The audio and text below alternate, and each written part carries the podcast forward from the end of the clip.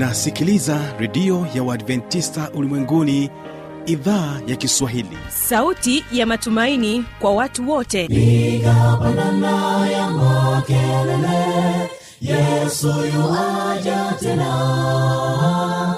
Ipata sauti imba sana yesu yuaja tena.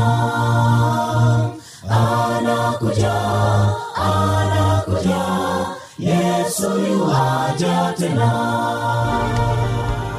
Hii ni sauti ya matumaini kwa watu wote. Inayokujia kupitia redio ya uadventista ulimwenguni awr toka kila kona ya dunia tunasikia vita njaa maafa. Hivyo washiria marejeo ya mwokozi.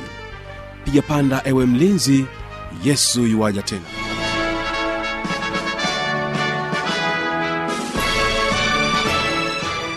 ni matumaini yangu hujambo na unaendelea kutegea sikio idhaa ya kiswahili inayopatikana katika masafa mafupi ya mita bendi 16 na mpendwa msikilizaji pia unaweza ukatusikiliza matangazo yetu kupitia redio wa shirika rock fm kutoka kule jijini mbeya pamoja na Morning redio kutoka jijini dar es salaam. Lakini pia unaweza ukatusikiliza kupitia mtandao wa www awr karibu tena katika matangazo yetu siku ya leo. Tena tutakuwa na kipindi kizuri cha muziki na wanamuziki pamoja na kipindi cha maneno yaltayo faraja. Na kwa kwanza basi ungana nami mjuli wako mtangazaji wako fanuel mwana watanda katika kipindi kizuri cha muziki na wanamuziki. Na leo nimeweza kupata fursa pekee ya kuwa na kwaya hii ya wito ambayo inatoka katika mkoa wa morogoro katika maeneo ya mbingu. Na hapa tutazungumza nao mambo mbalimbali kuhusiana na swala zima la muziki. Karibu uweze kunitegea sikio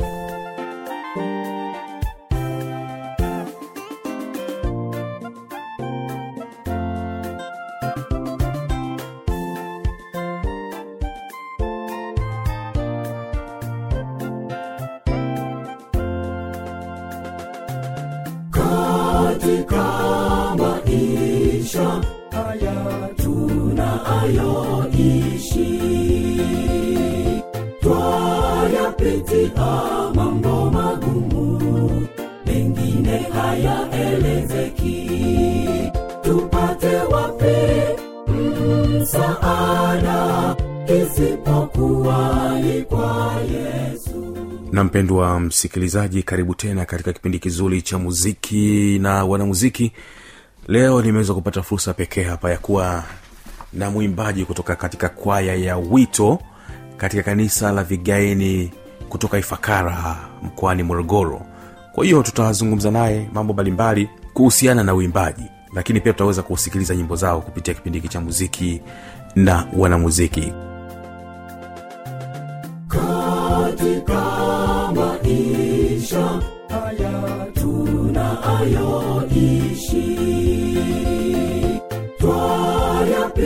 twayapitia mambo magumu mengine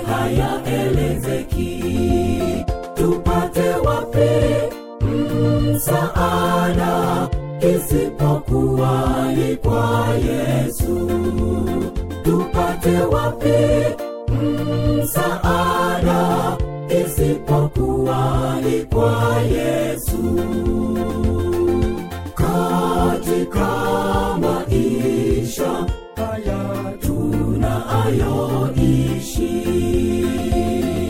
Twayapitia mambo magumu mengine hayaelezeki.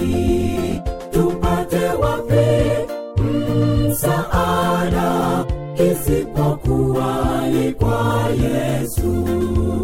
Tupate wapi msaada isipokuwa ni kwa yesu. Tisalimishe kwa yesu aliye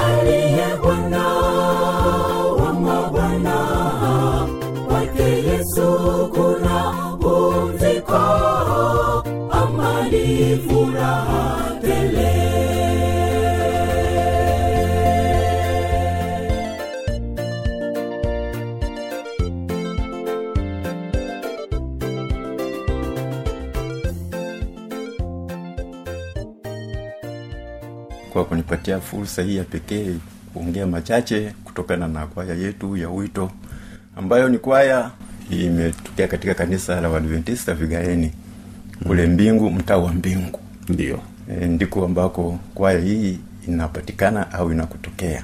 Jina langu naitwa Konania Mgunda Mganda, ni mwimbaji wa kawaida katika kwaya ile.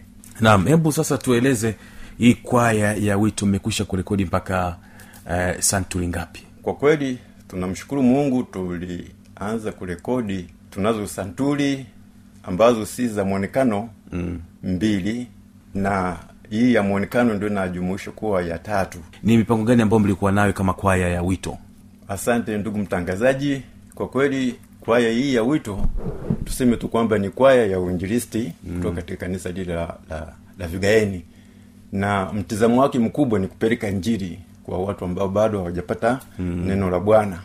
Kwa hiyo mtizamo mkubwa ni injili mm. e, injili ifike kwa watu ambao bado hawajamfahamu Bwana. Hilo ndio kusudio kubwa la kwanza. La pili, e, kanisa letu bado halijamalizika ujenzi. Kwa hiyo kwa kazi hii ya santuri mwonekano e, na tunaamini kwamba kama tutapata wawezeshaji kanisa letu litaweza kupata eh, huduma nzuri ya kulimalizia. ndio Kwa hiyo hilo palo hilo nalo lilikuwa katika lengo la kwaya yetu na mambo mengine ambayo ni kwa ajili ya ufanikishaji wa kazi ya Bwana. Mm. Kwa hiyo nyimbo zetu zote sasa hivi ziko katika mfumo wa furashi. Mm. Eh, hatujaweka katika ule mfumo ule ambao kunasema dvd DVD mm. au CD. Hapana, ziko katika mfumo wa furashi. mm-hmm. Na vipi katika kuhusiana na kwenye mitandao ya kijamii kama youtube na sehemu nyingine huko Ah, asante ndugu mtangazaji, tunashukuru eh, producer ambaye alihusika katika kututengenezea hizi nyimbo mm. eh, aliweza kuturushia baadhi ya nyimbo katika mtandao wa YouTube. ndio Kwa hiyo kama kuna m- m- m- mteja yeyote anayehitaji kutusikiliza vizuri mm. au kutuona, basi afungue tu kwa jina la Wito SDA Kwaya kwa wimbo ambao ulianza nitakwenda nitakwenda mm. kutokana na ule mfumo wa wa njili katika kanisa letu la Adventista wa Sabato. naam naam pendwa msikilizaji unaweza ukasikiliza nyimbo kwa uzuri kabisa kwa ajili ya kuweza kuwasapoti kwa hii ya wito ukiingia tu katika youtube basi unaweza ukaandika wito sj kwaya na ukasikiliza na kutazama nyimbo za kwa hiyo ya wito katika kanisa la vigaeni pamkwani morogoro sasa Mbingu. Na mtaa wa mbingu. Eh, eh, lakini vigeni ni ifakara mtaa wa mbingu. Naam. Sasa na ni, ni, ni faida zipi ambazo amesha kuzipata mpaka sasa hivi kupitia kwaya? Ah, tumekuwa na uongoaji wa roho kupitia nyimbo zetu mm. wakati tukiwa na e, masuala ya kwenda kwenye effort. Ndio. Tumehusika sana pale na watu wamependezwa na bidii ya kazi ya watumishi wa bwana wanaoimba katika kundi hiki cha cha wito. Mm. kwa roho nyingi zimeweza kuongolewa japo sijawa na idadi, Idadi kamili kwamba tumeongoa watu wangapi lakini idadi ya uongofu ipo ni nzuri. Sote tutazamia mji mpya ulioandaliwa na bwana yesu mji ule ulio mzuri sana. Umepambwa kwa walio washindi. Sote tutazamia mji mpya ulioandaliwa na bwana yesu. Mji ule ulio mzuri sana. Umepambwa kwa walio washindi. Watakaoingia katika mji ule wamesafishwa kwa damu ya yesu, wamefua mavazi yao. Yamekuwa meupe kama wakashusha shusha viburi vyao wakaiva nira yake yesu. Wakamfuata kila aendako hao watakaoingia wakamfuata kila aendako hao watakaoingia watakaoingia wamesafishwa kwa damu ya yesu, wamefua mavazi yao. Yamekuwa meupe kama theluji wakashusha shusha viburi vyao. Wakaiva nira yake yesu. Wakamfuata kila aendako hao ndio watakaoingia wakamfuata kila aendako hao ndio watakaoingia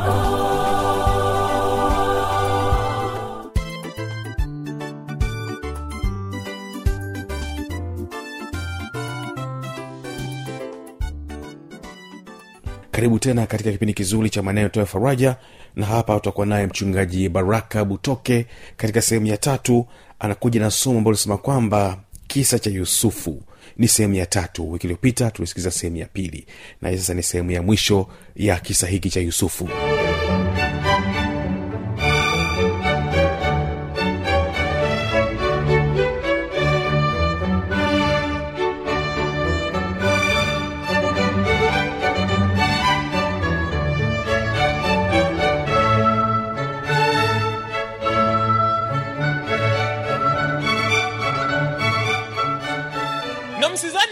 alimtaja yusufu eti kwa sababu alikuwa anampenda sana. Alijua kabisa akifanikiwa kuresolve a national crisis here. Si ndio mwendo wa promotion unaanzia hapo? Kwa hiyo it was not out of love for joseph. It was for pure selfish ambitions. Akaza, yupo kijana mmoja mwebrania hapo. Ndoto ndoto. Hata mfalme tena anaanza kutoa na shuhuda. Mimi mwenyewe niko hapa na kunywesha leo. Yeye ndo alinitabiria haya. Mfalme akasema aitwe kijana akaitwa akavishwa yuko safi amefika pale mfalme anamwambia yusufu tu anamwambia mfalme ndoto eh, yuko mungu huko nakotoka tuna mungu tunayemwabudu ambaye haya mambo ya ndoto anayamudu sana. Wacha nimuulize. Anaambia mfalme ndoto yako ilikuwa ni hivi si ndio? Na anavyomweleza mfalme anasema ndiyo exactly right there kama tulikuwa wote au ulikuwepo kwenye usingizi wangu. Yaani anavyoeleza ni mule mule. Anaambia sasa sikiliza mfalme si nimekwambia ndoto ndiyo kama hautajali naomba nikupatie tafsiri ya ndoto. Kumbuka yusufu aliitwa kuitamka ndoto hakuitwa kusema tafsiri ya ndoto. Akaambia hapa kutakuwa na miaka saba ya shibe na kutakuwa na miaka saba ya njaa. Ah, ndiyo mfalme kama hautojali ninaomba nikupatie ushauri baada ya tafsiri ya ndoto. The power of going an extra mile. Unajua wapo watu wengine hapa au tupo watu wengine wala nisiwaseme nyie hata mimi mwenyewe ambao moto wetu katika maisha ni to do the bare minimum yani tunataka kufanya tu vitu kwa hali ya chini possible. Kisa cha yusufu kinasema kuna mibaraka ambayo unaikosa kwa kushindwa kwenda hatua ya ziada. Na kuna mambo hayatakaa kamwe yatokee kwenye maisha yako mpaka umejua namna ya kwenda hatua ya ziada anaambia mfalme sawa hukuniita kukupa utafsiri hukuniita kukupa ushauri lakini if you don't mind naweza nikakwambia nini cha kufanya. Mfalme hebu niambie. Anasema sasa hapa tujenge magala. Dunia yote ina chakula. Tujenge magala. Tununue vyakula. Tutunze vyakula kwenye magala. Hii misri yote ijae magala ya chakula. Njaa ikija miaka saba baadaye sisi we will be the super economical power hapa kwa sababu watu tutakuwa tunawapatia chakula.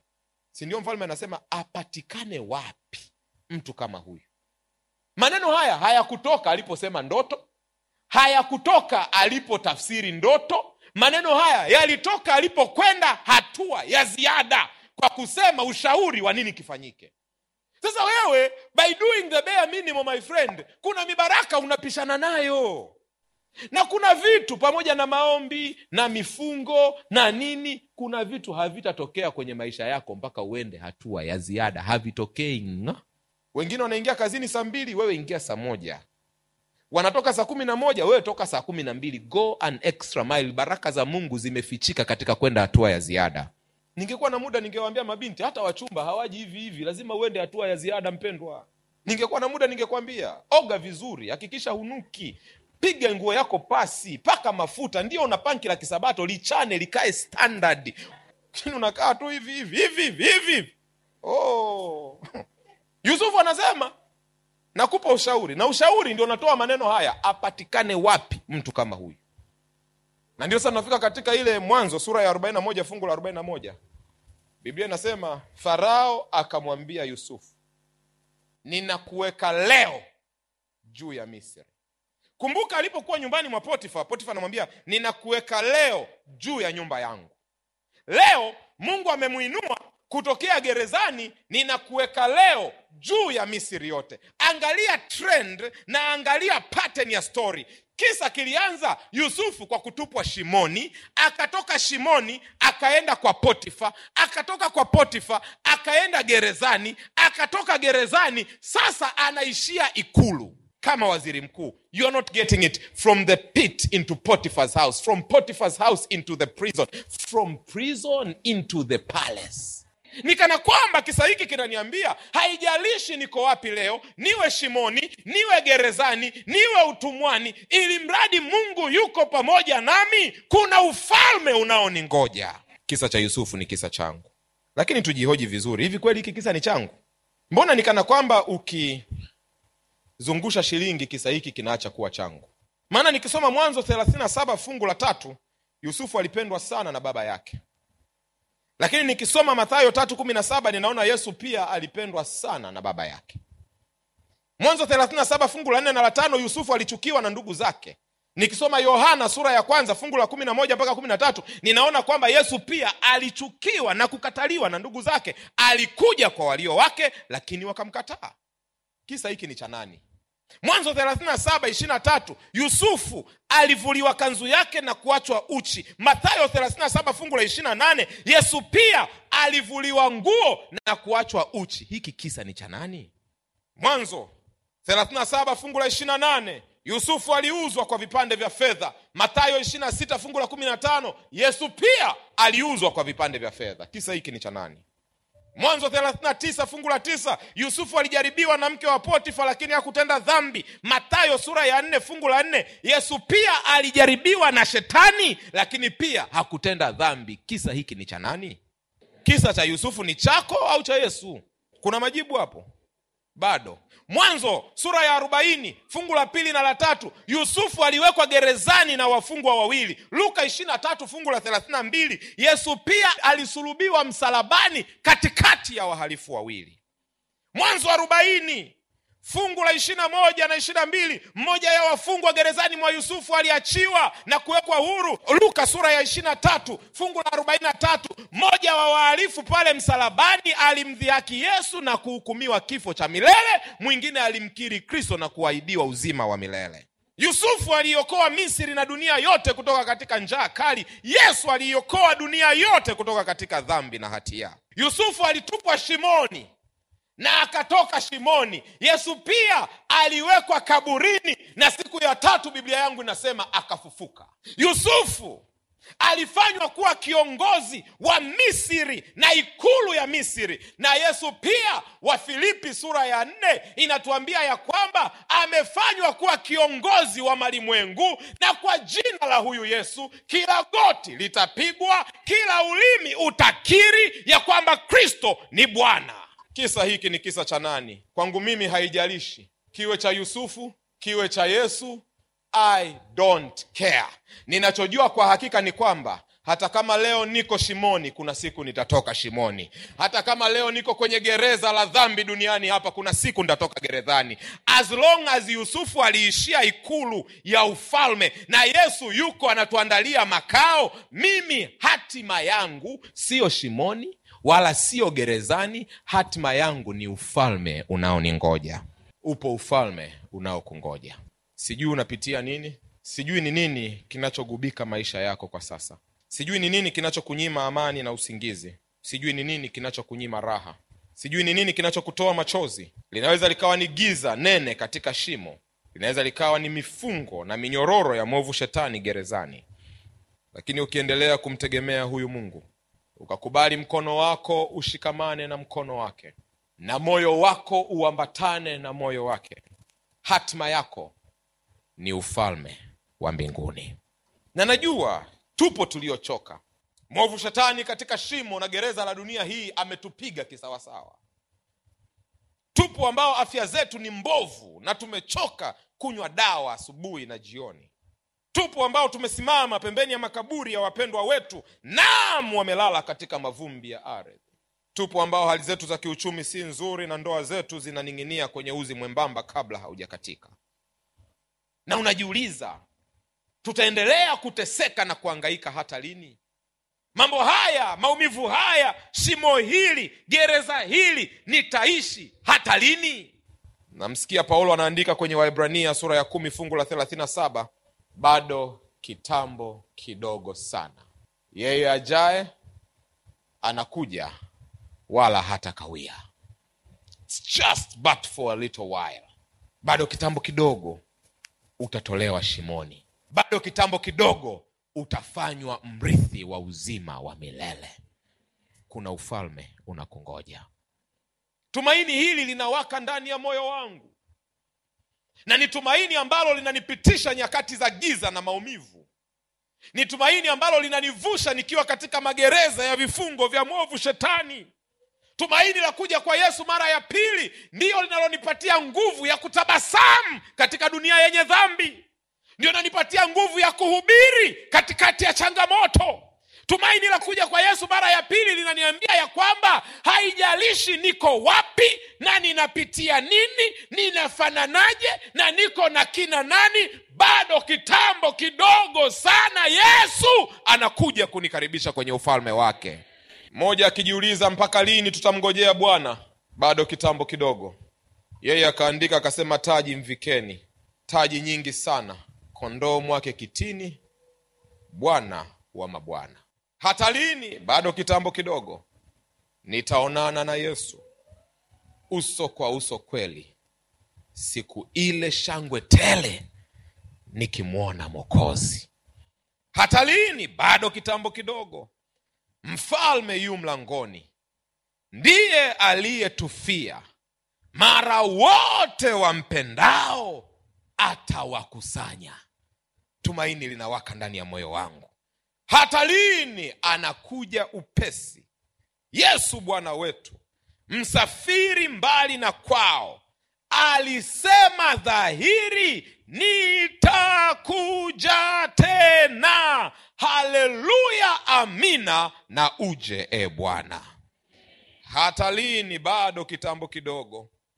Watakatifu wa ushindi kesheni nguvu za mbingu za songa washeni taa tayari kwa kurudi kwake bwana. Hata lini? Bado kitambo kidogo pengine ni saa ya kupambazuka mishale ya jua ipenyapo giza kwamba atakuja yesu mtukufu awapokee kwake. Hata lini? Bado kitambo kidogo piga panda na ya makelele yesu yuaja tena anakuja anakuja tena kukutoa shimoni anakuja tena kukutoa gerezani anakuja tena kukukaribisha kwenye ufalme. Usikate tamaa usiishie njiani ng'ang'anie pambana naye. Ikibidi kuomba omba. Kama ni kufunga funga. Kama ni kulia lia. Kama ni kanisani njoo. Kama ni kwaya imba. Kama ni biblia soma hold on. Jesus is coming again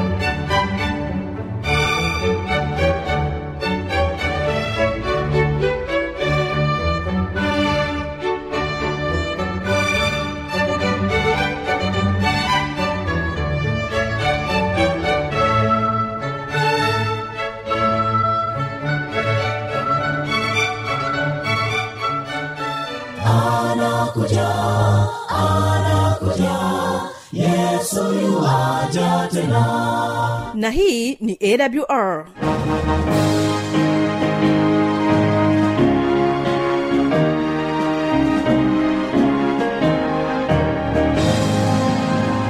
redio adventista ulimwenguni awr sanduku la posta 172 morogoro tanzania. Anwani ya barua pepe ni kiswahili at awr org. Namba ya mawasiliano simu ya kiganjani 653 570814 na pia unaweza kuwasiliana nasi na idhaa ya maasai kwa nambari 769986355 ukiwa nje ya tanzania kumbuka kuanza na namba kiunganishi alama ya kujumlisha 255 unaweza kutoa maoni yako kwa njia ya facebook kwa jina la awr tanzania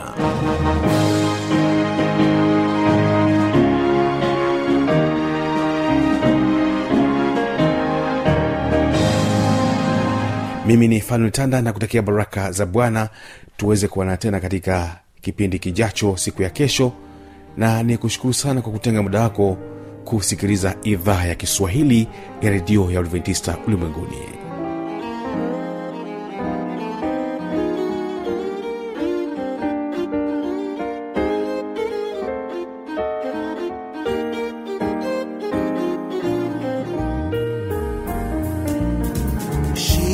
za maisha zikusongapo, unapoona kukata tamaa, hesabu mibaraka moja